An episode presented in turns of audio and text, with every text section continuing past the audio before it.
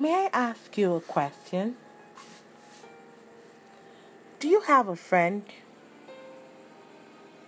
who's been having a series of setbacks and you believe it's their fault? How did you react?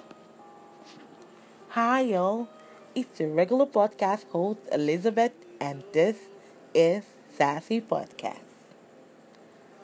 I'd like to say thank you for all the feedbacks. Please keep them coming. I hope you had a blissful time yesterday, yeah? Now back to my question. Do you have a friend who's been having a series of setbacks and you believe it's their fault? What was your reaction? While going through devotion today, something jumped out at me.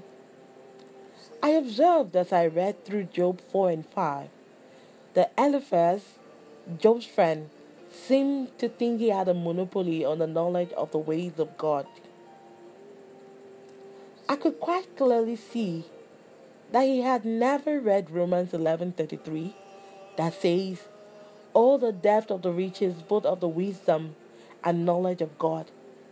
How unsearchable are his judgments and his ways past finding out." Oh yeah, he was right about a lot of the things he said in chapters 4 and 5, But assuming he was know all, Mr. Righteous and Perfect with God? Like, seriously? His name never even came up when God was so clearly talking about how perfect Job was in chapter 1, You don't have a monopoly on God. Say after me, I do not have a monopoly on God. I can totally imagine someone who had a little revelation about the ways and things of God, trying to force down people's throats a narrow-sided point of view.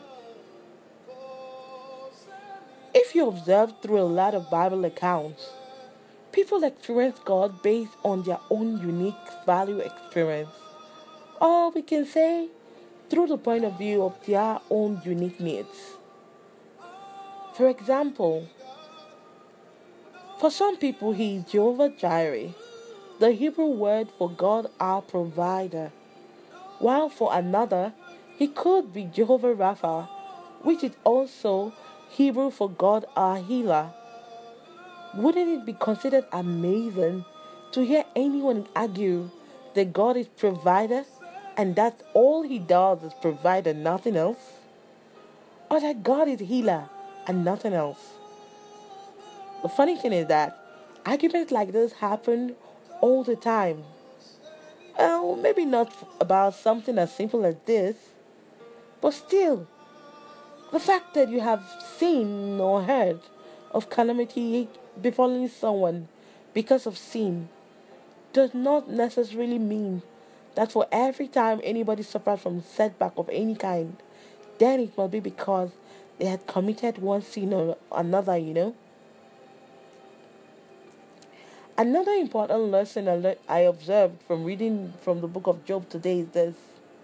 Please, whenever a friend is going through difficulties of any kind, if you don't have words of comfort to offer, you can just hug them or squeeze their arms if you find hugging awkward because of our culture, or just sit with them in silence and go home. You don't have to come up with excuses for how it could all have been their fault, Because, in your own opinion, they didn't do one thing or another. Like, for example, telling someone who had been robbed that he was robbed because he didn't pay tithe or something. I'm talking from experience, It's not like I was robbed or anything like that, but then, well, what if they are obviously the cause of their issues, you might ask? My answer to this is, when you are grieving, is absolutely not the best time to bring it to their notice.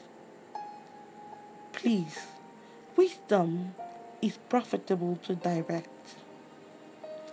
I'll end today's podcast by saying, let love lead.